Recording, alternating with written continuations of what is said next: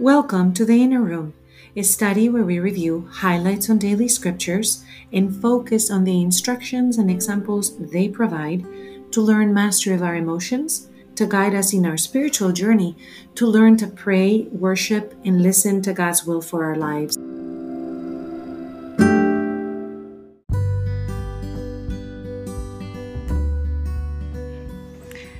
Hello, this is Sofia Fonseca de Niño, and I welcome you to this inner room. You can find us on Facebook, Twitter, and Instagram under the Inner Room Emotions in the Bible, and we would love to hear your questions, your ideas, or your comments. Thank you for joining us today. What is the great longing of your heart? What are you yearning for? What is the big why that is guiding your actions? These are weighty mm. questions, and it's good to ponder them. The why may have been tweaked during the pandemic. Maybe you're doing something different today than you were doing before the lockdown in March. Ponder in this season of my life, what am I yearning for? And look at the prophet Isaiah's reading on chapter 26. O Lord, we look to you for your way and your judgments. Your name and your title are the desire of our souls. Your name and your title. We have so many longings of our heart in our earthly walk. We have needs. We have to keep food on the table and shelter over our heads. But beyond the basic needs, we come up with needs that are not really needs, they are wants. And those end up confusing us to the true yearnings of our heart. And we become so adept at managing our agendas that in that busyness, we forget the truth of our big why. Perhaps you knew it when you were five years old, or eight years old, or 12 years old, and you had a dream. What progress are you making on your dream? Because God plants in our hearts the dreams that are for us to fulfill. And when we get busy, we start saying, oh, well, now I don't have time, I don't have money, I don't have knowledge, you fill in the blank, I don't have something, or I am not enough. And you fill in the blank. I am not young enough. I'm not old enough. I'm not smart enough. I'm not rich enough. We have so many excuses. So take a deep breath. What is the big why of your life? What is the yearning of your soul? Is that yearning aligned with the wishes that God has for your life? That we are heaven sent in our walk. We are walking towards heaven. We are sent in the pursuit of the kingdom of God. The prophet Isaiah continues My soul yearns for you in the night. My spirit within me keeps vigil for you. What do you keep vigil for? What are the priorities of your life? This time of summer, as some of the school plans are being unveiled. We just heard that in our region, the school is going to start online for a number of weeks, and there will be gatherings in September. We are taking a deep breath, saying we have an answer. We don't know how it's going to work. And that can take over the true yearnings of our soul because we are so busy, we can't think of that but we can take small actions, small step, decisive to put our dream into action. It starts by knowing our big why. Let's ponder about that today. Let's also join in prayer on Psalm 102. From heaven, the Lord looks down on the earth let us pray together that the Lord looks down upon the earth and heals us from heals us from COVID-19, that he heals us from disunity and unrest, that He heals us and helps us look up and trust with confidence in His grace, that His grace may be enough to bring us together. The psalm says, Lord, abide forever, and your name through all generations. Do you and I keep the Lord's name holy?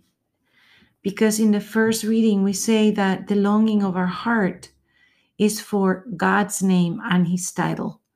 But in the world and in our culture of these days, it's so easy to forget that the name of God is holy and that he abides with us forever.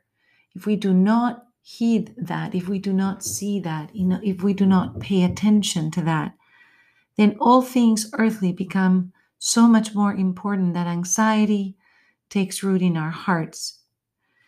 This, this psalm says something very beautiful that of late has been the prayer I've prayed a lot.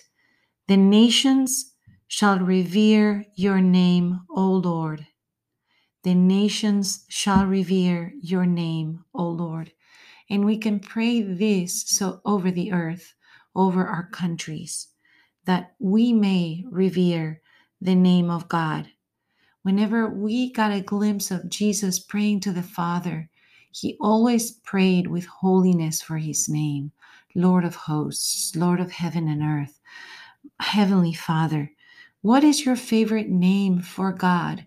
That as you look for the big why of your life, as you align your thoughts, your feelings, your dreams, your emotions, all your aspirations, as you do that, you find in your prayer the holiest name of God, your favorite name, name for God. Is it God of peace? Is it Lord of hosts? Is it Adonai, the ruler of the world? Is it, is it Yahweh, the relational God? Learning the names of God helps us pray in this moment. And as we pray for our nations, for the country that you are living in right now, for the earth. Let us keep God's names holy as we align our ultimate intention with God. You've heard the phone ring a few minutes ago, and it's my twin daughters. We uh, went for COVID testing today because they have fever, they have sore throat, and they have headaches. And the reading for today on Matthew 11 is so short and so appropriate. Jesus says, Come to me, all you who labor and are burdened, and I will give you rest. Take my yoke upon you and learn from me, for I am meek and humble of heart and you will find rest for yourselves. For my yoke is easy and my burden light. I take heart in reading these passages and knowing that Jesus wants to take up our burden because isn't it true that the, any minute that anybody has fever these days, everybody is pondering and wondering and truly worrying. Are we dealing with COVID? We have been in a stricter quarantine for the last few days because of the fever. And um, we had a rapid test on Monday that came out negative, but the doctor said, let's do the long one too. So we're waiting for the results. And weariness can set in, worry can set in, and our mind can start making up all kinds of scenarios. So, three of my children have fever today and sore throats, and they are secluded in their rooms. I have been room service for them all day, bringing them uh, teas and uh, juices and meals and Tylenols and all of that with a sense of wondering um, do we have to quarantine ourselves further? This morning I went to the center where the testing was done. The doctor referred us there. We still had to wait an hour. And there were people there of all ages, some elderly people, some mentally challenged people that were screaming. And uh, um, one gentleman was hitting himself on, in the head. And you could tell that um, it, w- it was stressful for them. And, and I kept my daughter in the car while I waited. And I've been repeating this statement from the Bible today, this verse Lord, give me your rest. Lord, take up my burden. Because I tell you, I have a kind of vulnerable spot, spot these days that I think all of us have a kind of weariness from the lockdown, um, the, the sense of grief still recent from my grandmother's death and burial, and all of the images that come to mind with her dementia, with which this morning watching this poor young man screaming and feeling all his challenges being just uh, screamed, uh, felt so hard. It was just so hard that to read, Come to me, all you who are burdened, is a great relief to my heart because I know that I can place all of these concerns in the altar of heaven. And I join my prayer with your prayer that we may be fully healed, all of us, in the name of Jesus.